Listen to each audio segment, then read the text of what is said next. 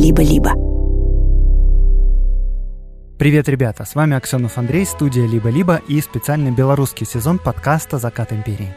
Я рассказываю поразительные истории о людях и событиях начала 20 века. Революция, секс, наркотики и панк-рок в Российской империи. То, чего нет в учебниках истории.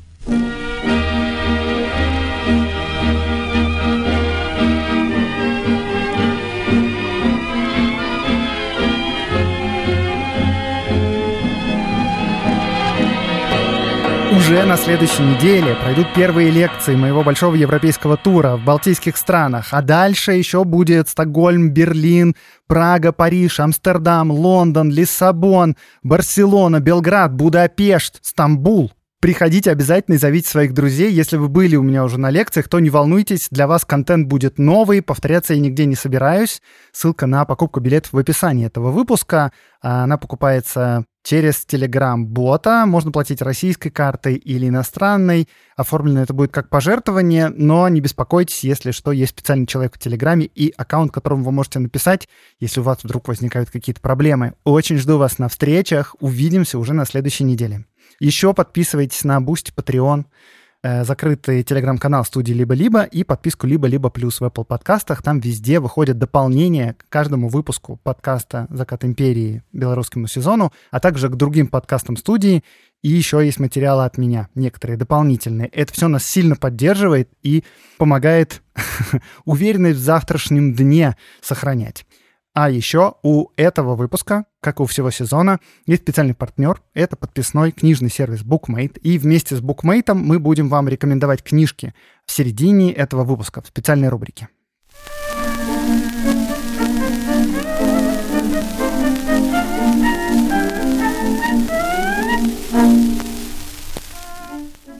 Двадцатое февраля 1901 года. Гонолулу, Гавайские острова. На свое первое заседание собирается первый сенат Гавайев. Два года назад острова были аннексированы США.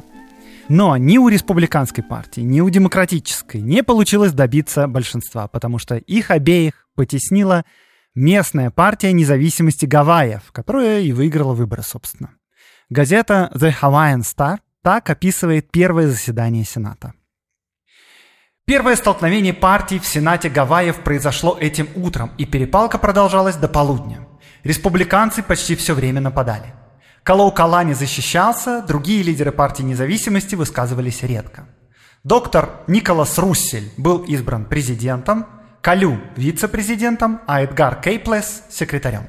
Вот и все достижения этого утра. Николас Руссель, тот, что был избран президентом Сената, имел еще два других имени – гавайское, Каука Лукини и имя, данное ему при рождении. Николай Судзиловский, потому что сенатор Руссель на самом деле был могилевским дворянином. Как так вышло, что сын помещика из-под Могилева стал президентом Сената Гавайев и одним из лидеров гавайцев, протестующих против аннексии островов Соединенными Штатами? Давайте разберемся.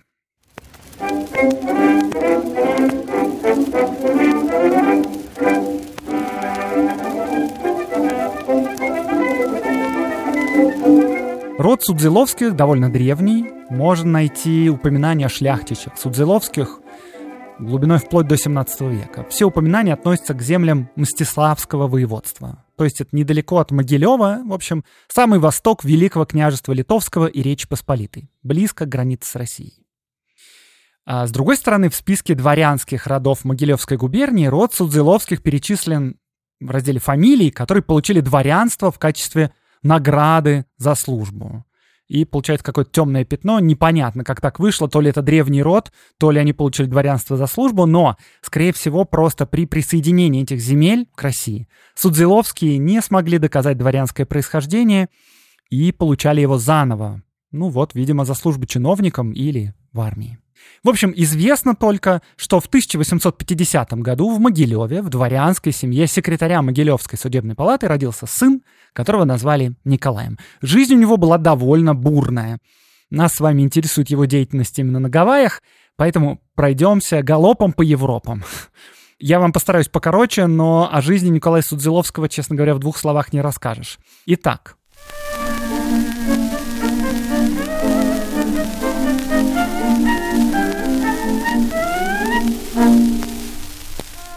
Николай заканчивает с отличием Могилевскую гимназию и поступает в 18 лет на юрфак Санкт-Петербургского университета. На дворе разгар либеральных реформ Александра II и одновременно с этим расцвет революционеров-народовольцев, которые организуют коммуны, спорят о будущем России, занимаются разной общественной и политической деятельностью, ну и в частности охотятся на царя. А университеты в то время — это места максимально оппозиционные, это просто кузница кадров для революции. Первое покушение на Александра II, кстати, было совершено за два года до приезда Николая Судзиловского в Петербург. То есть время это политически самое жаркое. Николай еще в гимназии читал Чернышевского, Герцена, Добролюбова и так далее. И в столице прямо сходу принял участие в студенческих волнениях. После того, как основных организаторов этих волнений арестовали, Судзиловский подал прошение ректору об отпуске и от греха подальше перевелся в Киевский университет, уже на медицинский факультет, а не на юридический. А в Киеве у студентов-медиков был кружок американцев. Они себя так называли, потому что у них была идея переехать в свободную страну из России, в США, то есть имеется в виду, и создать там коммуну. Первая партия студентов-медиков уехала в Канзас, а вторая партия, в которую входил как раз Судзиловский, не успел доехать до Америки, она доехала только до Швейцарии. И здесь, в Швейцарии, первая партия прислала им письмо из Америки. Там они написали, что что-то у нас коммуна как-то не зашла, и вообще мы хотим вернуться назад. И, пожалуйста, пришлите нам денег. В общем, идея эта не сработала, и все вернулись назад в Киев, в том числе Николай Судзиловский. Он сдал экзамены выпускные, но не стал получать диплом, причем по принципиальным соображениям. Что это за соображения такие странные? Ну вот, как их объясняла Екатерина Брешко-Брешковская, это бабушка русской революции, я про нее пару раз рассказывал, она знала Николая Судзиловского, в общем, вот что она писала о мотивах. Будучи народником, он отказывался от всех привилегий и преимуществ, намереваясь работать в деревне фельдшером. Вот так вот э, человек э, в середине 19 века отказывается от привилегий. В общем, да, действительно, Николай после окончания университета, как и многие тогда социалисты, пошел в народ. Хождение в народ — это прям термин такой. Идея этого хождения в народ была в том, чтобы просвещать простых людей. И вот Николай Судзиловский переезжает на Волгу, лечит там крестьян и одновременно объясняет им, что пора, знаете, с царем-то что-то и делать уже. Э, вот это вообще хождение в народ как движение к результатам никаким не привело. Ну, то есть оно не привело к результатам желательным революционерам, потому что крестьяне как-то вообще без особого сочувствия относились к революционной пропаганде, но чисто по-человечески всех этих молодых докторов и учительниц, приезжавших к ним, обычно уважали. В общем, после этого Николай устраивается фельдшером в тюрьму и пытается организовать побег революционеров оттуда. Но план раскрывают — и Судзиловский бежит за границу. Вот ему 25 лет. Он приезжает в Лондон и работает тут в больнице Святого Георгия. Э, диплома у него все еще нет, кстати говоря. В том же году, то есть в первый год своего приезда, он участвует в банкете по случаю годовщины восстания 1863 года. Это восстание на западных окраинах Российской империи, то есть на территориях бывшей Речи Посполитой, ну, в белорусско-литовских и украинских губерниях. Ну, то есть в Могилевской губернии на его малой родине в том числе это восстание проходило. Это было восстание за восстановление Речи Посполитой и за свержение российской власти. И вот на банкете в честь юбилея восстания присутствуют, между прочим, Карл Маркс и Фридрих Энгельс. И они толкают там речи. И вот представьте, 25-летний Николай Судзиловский тоже толкает там речь. Речь такая. «Я не могу не заметить, что на моей родине Народ далеко не был на стороне революции. Напротив, крестьяне нередко шли открыто против восставших, видя в них бунтующих панов. Польская революция была революцией шляхты, а не народа, и в этом причина ее неудачи. Если польскому дворянству и буржуазии надоела московская ига, то не меньше надоело польскому народу ига шляхетская. Тут можно заметить, что сам Судзиловский называет это восстание именно польским. И это замечаю не только я, а еще и записавший речь украинский социалист Михаил Драгоманов, который тоже присутствовал на банкете. И этот Драгоманов в своих воспоминаниях на каждое предложение Судзиловского вставляет свои саркастические комментарии.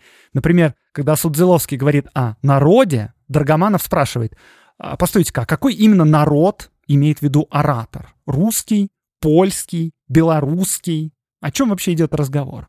Но, кажется, для Николая Садзиловского этот вопрос не стоит. Он, как вы увидите из дальнейшего истории, больше беспокоится не о судьбе Беларуси или даже всего западного края, а о том, чтобы эксплуатируемые классы во всех странах освободились от эксплуатации. То есть он такой интернационалист.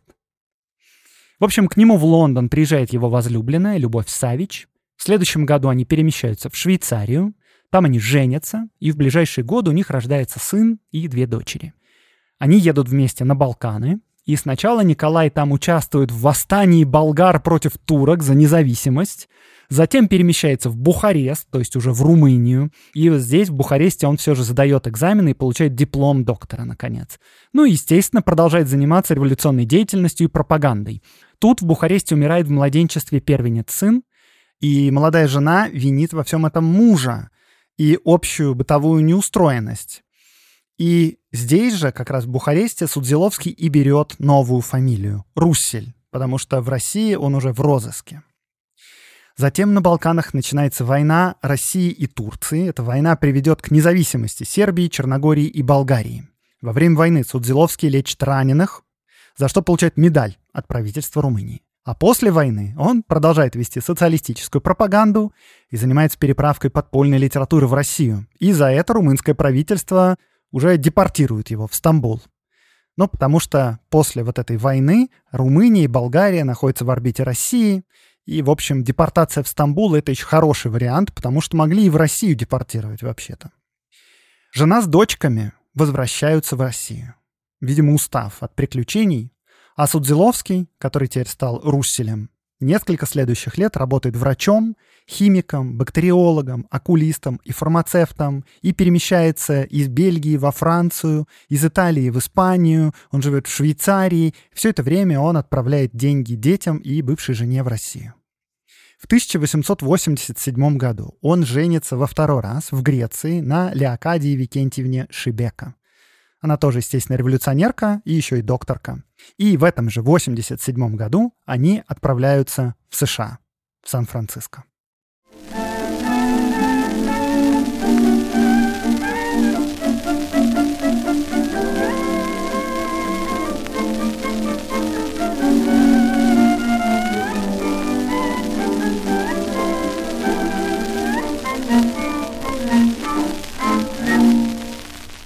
Здесь Судзиловский, он же Руссель, тоже работает окулистом. Он входит в местную русскоязычную общину, становится даже вице-президентом местного греко-славянского благотворительного общества. Неутомимый человек, в общем. Он жертвует деньги беженцам из Российской империи, он занимается подготовкой и переправкой нелегальной литературы в Россию.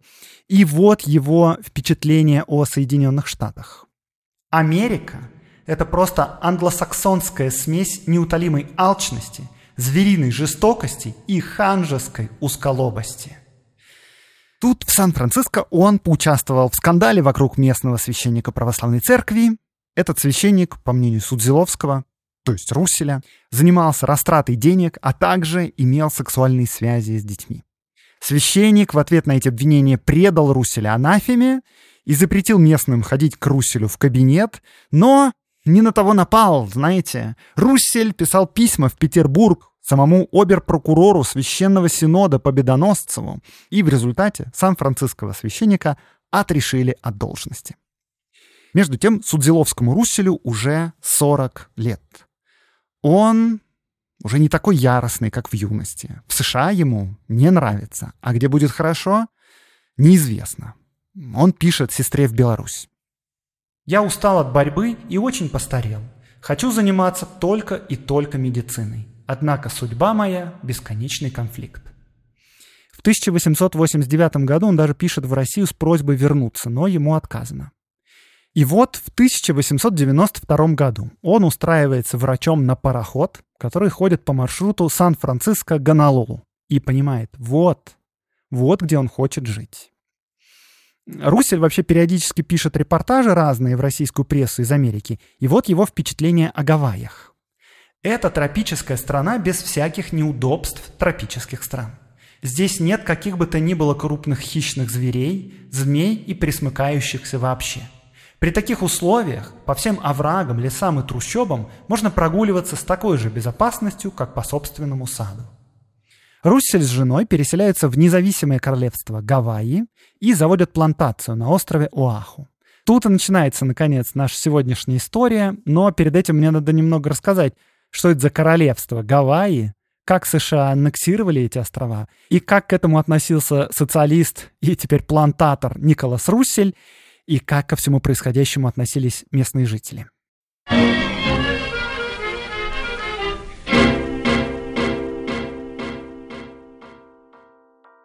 Николай Судзиловский прибывает в независимое королевство Гавайи в 1892 году, а сейчас, как известно, это уже штат в составе Соединенных Штатов.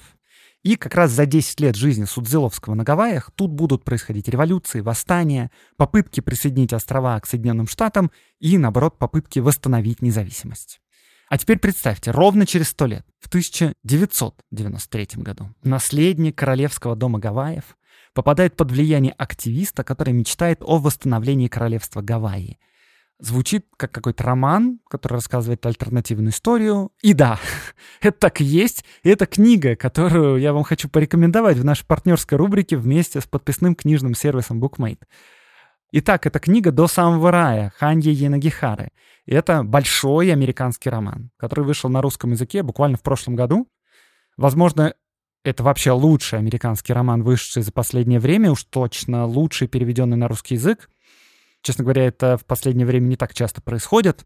События там происходят в альтернативных Соединенных Штатах. Роман состоит из трех частей. Первая описывает события, которые происходили в 1893 году, то есть ровно тогда, когда Судзиловский находился на Гавайях. Вторая описывает события через 100 лет, то есть в 1993. И третья рассказывает про будущее тотального контроля эпидемии, то есть еще через 100 лет, в 2093 году. Сюжетные линии в частях повторяются из столетия в столетие, имена главных героев тоже. Все это погружает нас в странный мир, где от выбора человека мало что зависит, и любовь противостоит глобальным эпидемиям и семейным традициям.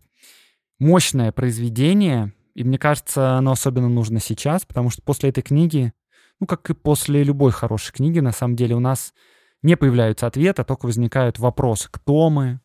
Что выбрать, свободу или безопасность, деньги или любовь? И вообще, возможно ли счастье? Читайте книгу «До самого рая» Ханьи Янагихары в подписном книжном сервисе BookMate у партнера нашего подкаста.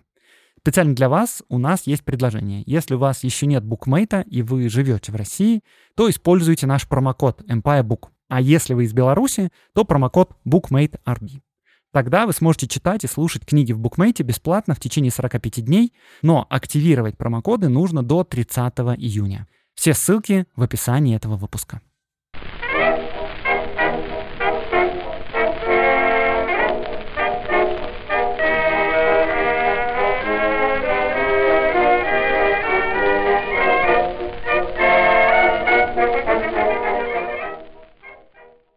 Николай писал сестре о своей жизни на Гавайях. В 15 верстах от действующего вулкана Килауа мы получили 160 акров казенной земли. В зарослях лиан построили просторный домик.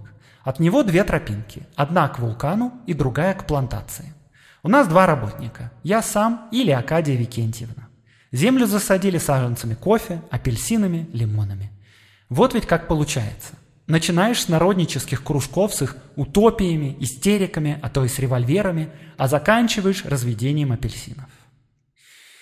Но все же Николас Руссель себя переоценивал. Он вовсе не закончит апельсинами. Итак, что такое Гавайи в 90-е годы 19 века? Здесь живут местные жители, канака или гавайцы, и их большинство. Тут же живет белое меньшинство, в основном американцы, англичане и немцы, и, естественно, в их руках находится большинство ресурсов. Когда туда приезжает Николас Руссель, Гавайи — это конституционная монархия с королевой во главе. Конституция была принята совсем недавно в ходе вооруженного переворота, а этот переворот совершили белые американцы, и Конституция на самом деле работает в их интересах, в интересах белых. Королева Лилио Калани хочет вернуть абсолютную монархию. И ее поддерживает в этом большинство местных жителей, Канака. Но уже через год после того, как Николай прибывает на Гавайи, то есть в 1893 году, американцы совершают еще один государственный переворот под предлогом защиты своей собственности и смещают королеву. Вообще их цель — присоединение Гавайев к США, но в Вашингтоне пока что не спешат. И президент США предлагает вернуть корону королеве, если она согласится на условия Соединенных Штатов, типа там защита американской собственности, освобождение политических противников королевы, американцев то есть, но королева отказывается. И тогда в следующем году местные американцы учреждают на Гавайях республику независимую, принимают конституцию, и по этой конституции вся власть на островах фактически принадлежит белому меньшинству. Это у нас на дворе 1894 год. В России умирает император Александр III, и власть переходит в руки Николая II. А все это время бывший революционер, а теперь плантатор Николас Руссель живет на острове Оаху, выращивает кофе, апельсины, лечит местных жителей и совершенно без удовольствия наблюдает за политическими изменениями на Гавайях. Он уехал из США, потому что не хотел там жить, а в итоге США пришли к нему сами но ему уже больше 40. Может, если ему было бы 20, он бы попытался устроить тут народную социалистическую революцию, которую мечтал совершить в России, в Болгарии, в Румынии. Но он устал, он хочет спокойно выращивать апельсины. Но революционеры бывшими не бывают. И Николас Руссель рассказывает Канака основы социалистической теории, объясняет им природу империализма и американского капитализма и учит их Марксу. Он пишет в своем репортаже в Россию. Канака – человек. Американец же – это вычислительная машина. Канака более гармоничен и душой, и телом, каждой жилкой своего здорового организма. Американец направляет все свои усилия на достижение материального благосостояния. Он живет не ради себя, а ради своих же вещей. Канака вымирает, его место занимает американец. Что лучше, умереть как канака или жить как американец? Конечно, Николас Руссель еще лечит местных, он же доктор и социалист, и очень скоро на своем острове он становится известным и популярным, и получает местное имя – Каука Лукини, что означает просто врач, доктор. Чуть позже он переезжает в столицу, в Гонолулу, где, как врач, требует у нового республиканского правительства улучшения условий труда работников на плантациях и даже издает две брошюры, которые посвящены личной гигиене и здравоохранению на тропических островах. А в 1897 году вот это вот белое правительство Гавайев дает ему даже официальную должность врача на острове Оаху, где у него была плантация и где, собственно, находится город, столица Гонолулу. Все это время белое республиканское правительство Гавайев под управлением Сэнфорда Доула, американца по происхождению, лоббирует в Вашингтоне присоединение Гавайев к США. И вот в 1898 году в ходе Американо-Испанской войны США аннексируют Гавайскую республику. Причем тут Гавайи? Ну, вообще-то ни при чем. Ну, просто удобный момент настал, понимаете? И местное республиканское правительство довольно, а вот местные жители Канака нет. Они вообще-то хотят независимости. Но, как бы то ни было, Гавайи теперь — это территория Соединенных Штатов. А значит, тут начинает действовать не куция гавайская плантаторская конституция, а американская — с равными и всеобщими выборами в местный сенат и в палату представителей. И представитель Гавайев должен будет поехать в Вашингтон заседать в Федеральном Сенате.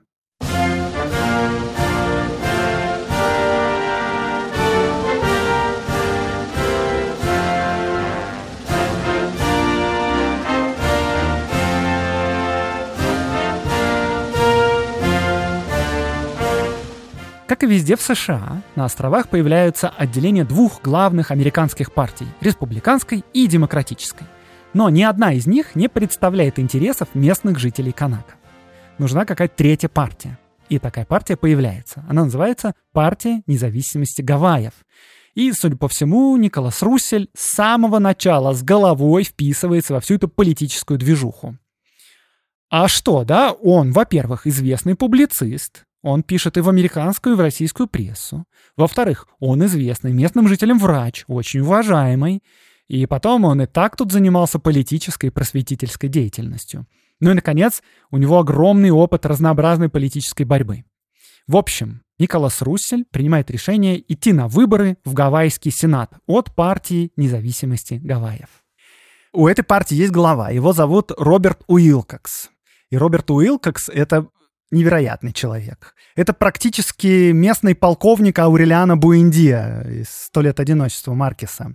В общем, этот Уилкокс, он сын американского моряка и женщины Канака из довольно уважаемой семьи.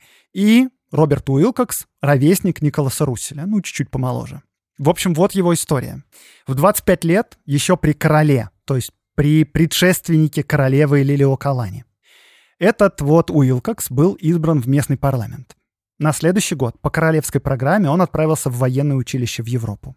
И вот пока он учился, американцы на острове устроили первый переворот и ввели первую конституцию, которая ограничивала права местного населения и королевской власти. И кроме всего прочего, новое правительство отменило программу обучения за границей, и 30-летний младший лейтенант Уилкокс вернулся домой.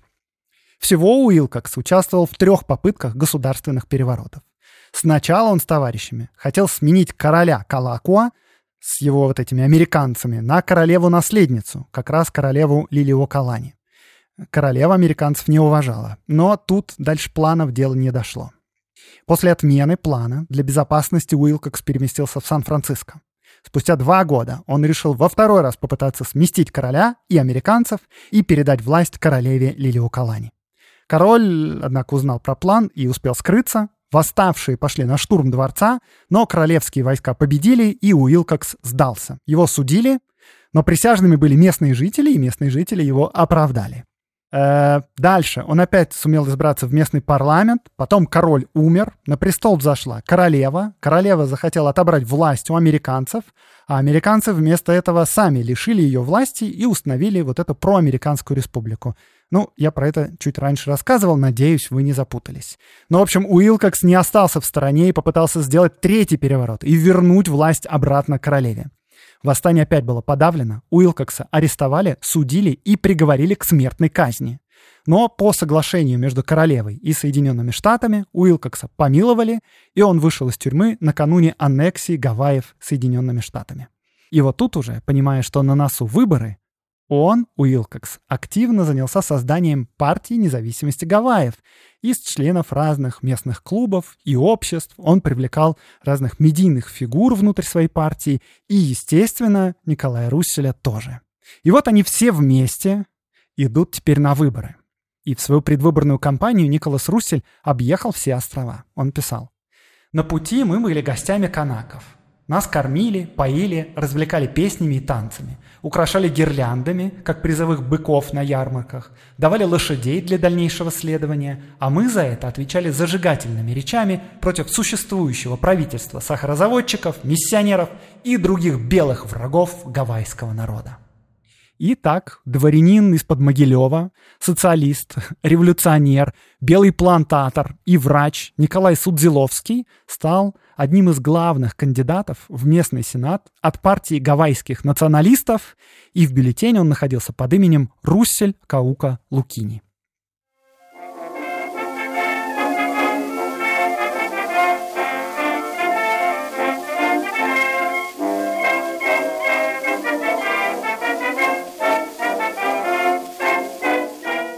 Выборы закончились для американцев полным поражением.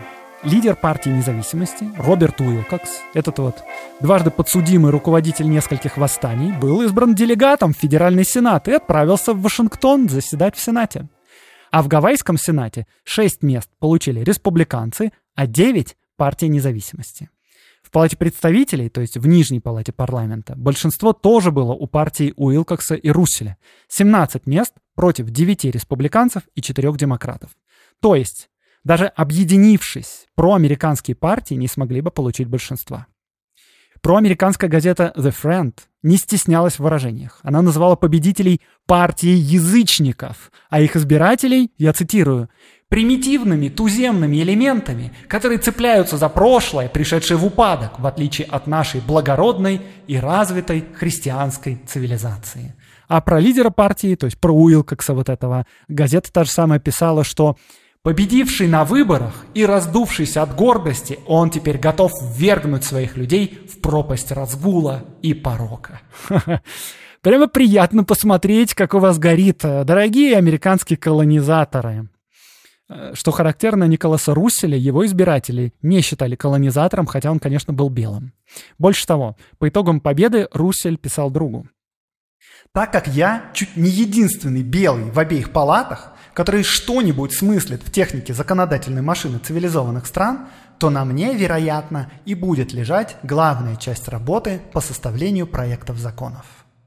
И да, именно поэтому на первом же заседании Сената Николас Руссель был избран председателем Сената. Ну, то есть в американской терминологии президентом Сената. Но он не был главным должностным лицом на Гавайях, я должен об этом сказать, потому что главным все-таки был назначен из Вашингтона губернатор.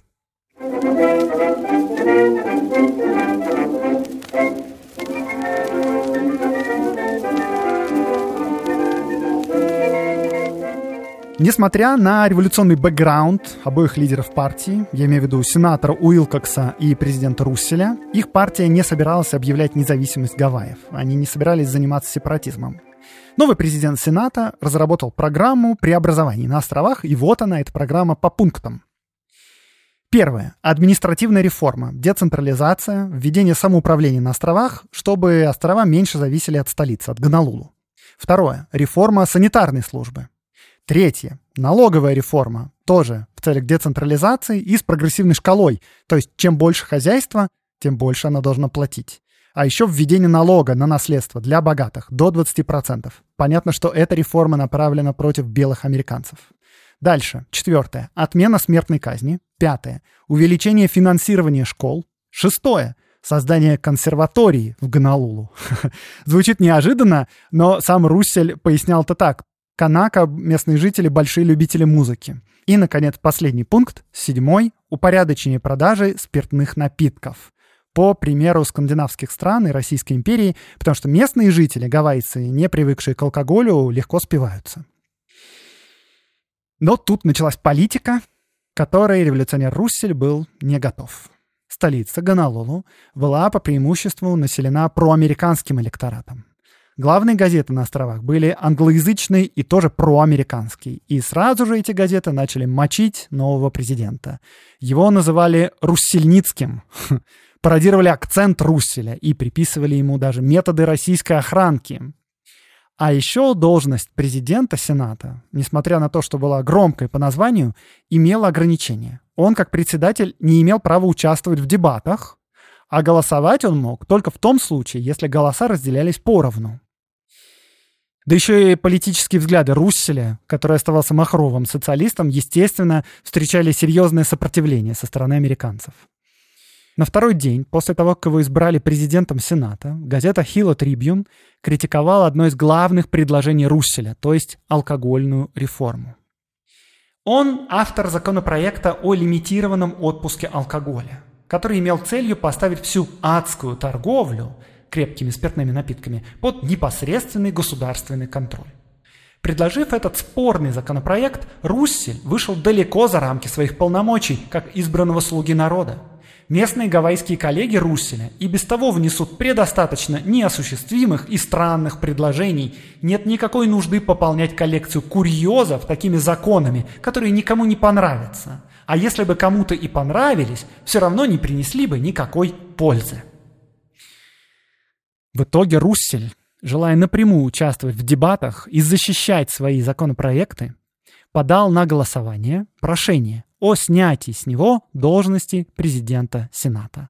А Сенат не хотел принимать его отставку, но после споров в течение нескольких дней Руссель все-таки снял с себя полномочия, и в итоге он пробыл в кресле президента всего полтора месяца. Ну, его сменил товарищ по партии. Политические баталии продолжались. Русселя прямо критиковали не только республиканцы, демократы, это понятно, но его критиковали и соратники по партии, потому что они не очень-то понимали его антиалкогольный закон. Фактически, политическое будущее Русселя зависело от успешности этого антиалкогольного закона. И вот смотрите, да, у нас, значит, 20 февраля прошло первое заседание Сената, на котором Русселя избрали президентом. 2 апреля он ушел с должности, а 17 апреля, наконец, антиалкогольный закон был поставлен на голосование.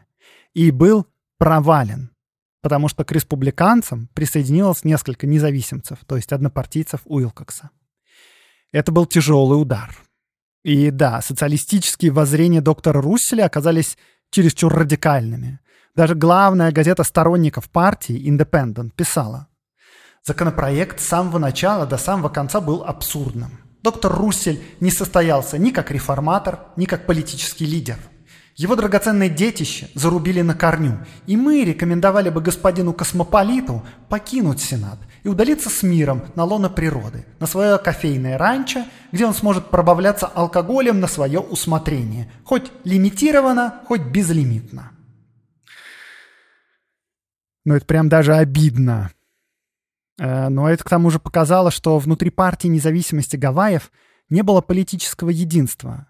Ну, то есть, да, они все были противниками засилья американцев. Но вот помимо этого, их взгляды были совершенно разнообразными. Русель был леваком, чуть ли не марксистом. И вместе с ним в одной партии были праваки-националисты, военные. И эти разногласия мешали партии выступать против своих противников дисциплинированно. А вот республиканцы и демократы всегда действовали согласованно. Помимо всего прочего, те немногие законы, которые удавалось принимать, ветировал губернатор островов. На Гавайях явно происходил политический кризис, и, в общем, высокие надежды, которые возлагали на партию независимости и на самого доктора Русселя, не оправдывались. В итоге первая полугодовая сессия первого гавайского парламента в составе США закончилась довольно бесславно, а доктор Руссель разочаровался в публичной политике. Вторая сессия началась в следующем году. На этот раз Руссель не предлагал никаких реформ, ушел с первого плана, а еще на следующий год вообще отказался участвовать в новых выборах. Его плантация, кажется, тоже не приносила дохода. Ну, так, по крайней мере, писали местные газеты. Я не знаю, насколько им можно доверять, но доктор Николас Руссель, Каука Лукини, Николай Судзиловский начал опять смотреть на сторону. В какую бы страну ему теперь перебраться? Гавайи, которые казались ему вначале самым подходящим местом для жизни, за 10 лет, что он тут жил, превратились из независимого королевства фактически в колонию США. А с далекой родины, я имею в виду из Российской империи, приходило все больше и больше волнующих и обнадеживающих известий. В Российской империи постоянные беспорядки и волнения. Теракты против центральной власти. В воздухе прямо пахнет революцией. И в октябре 1903 года Николас Руссель переезжает в Китай.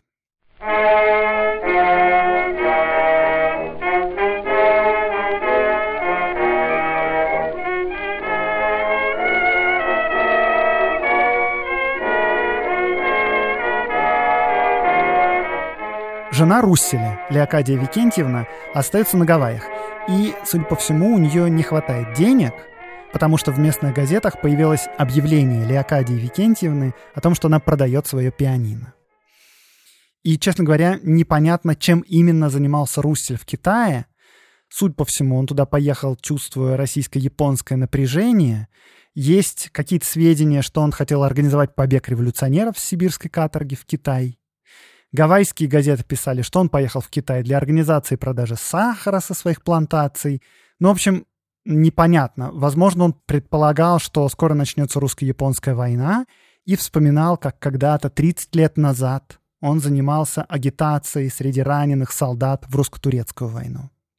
Но да, в общем, если у него и были надежды на новую войну, то они оправдались, потому что через три месяца после его прибытия в Китай началась и правда русско-японская война, и опять-таки неизвестно, что он делал в Китае в это время, но в 1904 году он возвращается к жене на Гавайи, дает много комментариев в газетах относительно нарастающей революции в России и вообще хода военных действий.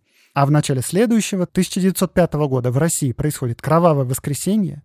Порт Артур, то есть главный порт Тихоокеанского флота России, захватывают японцы. Царский флот проигрывает Цусимское сражение, а в Японии скапливается большое количество военнопленных из России. И вот тут, по предложению Комитета общества друзей русской свободы, была такая организация, доктор Руссель с женой переезжают в Японию. На Гавайи они больше не вернутся. Здесь, в Японии, Русель занимается проблемами военнопленных, издает для них газету на русском языке под названием «Япония и Россия». В общем, он опять занимается социалистической пропагандой среди солдат. В России в это время бушует революция, а Николас Руссель видит в российских солдатах, ну то есть во вчерашних крестьянах рабочих, ту силу, которая готова наконец-то свергнуть самодержавие. Он выступает там в Японии на митингах, и он, конечно, лечит раненых. Летом 1905 года война заканчивается. Осенью Николай II объявляет свободы. В России появляется парламент, свобода слова, свобода собраний, союзов и так далее. И Руссель выпускает последний номер своей газеты. Ну, потому что в России отменена уже цензура, и больше нет смысла в заграничных подпольных изданиях. В своей прощальной статье он пишет своей аудитории, ну то есть военнопленным. Когда после долгого и утомительного пути ты, наконец, приедешь домой, со слезами выйдет навстречу голодная жена и дети в лохмотьях, и будут жаловаться на казацкие нагайки, полицейские побои и надругательства. Может случиться еще, что тебя пошлют стрелять в тех, кто борется за свои и твои права, за освобождение России. Но ведь теперь ты уже не снесешь того, солдат. Теперь ты знаешь, кто виноват, кого осудил Бог и весь народ русский. Не простишь ты ему своего унижения. Мужайся же, брат, борись. Тебя ждут, на тебя надеются. Близок день, близка решительная победа. Воскреснет Бог правды и расточатся враги его. Смело вперед. Но сам Руссель, однако, никогда не вернется домой. По требованию России США лишат его гражданства, и он с женой останется в Японии. В 1909 году Леокадия Викентьевна умерла после болезни, и Николай, потеряв жену, впал в депрессию. Но выкарабкался из нее, переехал на Филиппины, затем в Нагасаки, затем в Тензинь и женился в третий раз на японке. Ему в это время будет около 60 лет. Он писал, «Назрело время, когда мне пора закончить свое кругосветное путешествие возвращением домой». Но он так и не вернулся. Ему надо было помогать своей новой семье и приемным детям. Долгожданную революцию в 17 году в России он принял, конечно, и советское правительство ему даже назначило персональную пенсию. Умер могилевский дворянин, социалист и революционер, доктор, сенатор, издатель Николай Судзиловский, Николас Руссель, Каука Лукини в Китае в 1930 году. Я чувствую себя этаким Жюлем Верном, участником научной экспедиции, математиком, который настолько погрузился в свои вычисления, что отбился от своей группы и оказался в полном одиночестве на береговом выступе в окружении болот. Вокруг собрались крокодилы и только и ждут, когда он закончит свою мыслительную работу, чтобы проглотить его вместе с его расчетами.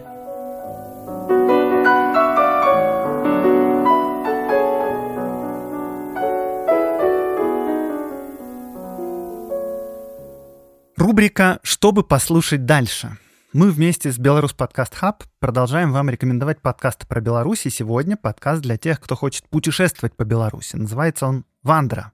Это разговорный подкаст. Туда в гости приходят разные знатоки локальных особенностей, историки, экскурсоводы, краеведы, путешественники и рассказывают про не самые очевидные, но крутые места и про локальную культуру. Например, про дворики Бреста.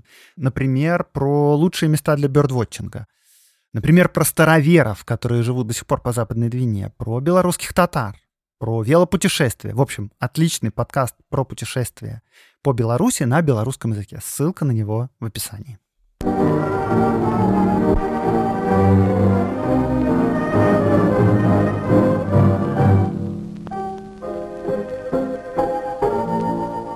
С вами был Аксенов Андрей, студия «Либо-либо» и специальный белорусский сезон подкаста «Закат империи». Ставьте оценочки нашему подкасту в Apple подкастах, пишите отзывы на Spotify, ставьте сердечки на Яндексе. Это нас всех сильно поддерживает и помогает в выдаче этого подкаста. А выпуск этот для вас готовили. Фактчекер Тимофей Кудович, редактор Катерина Серебренникова, продюсерка Маша Агличева, взаимодействием с партнерами занимались Гульнара Делекторская и Ирина Левицкая, звук делал Семен Аксенов. До встречи через неделю.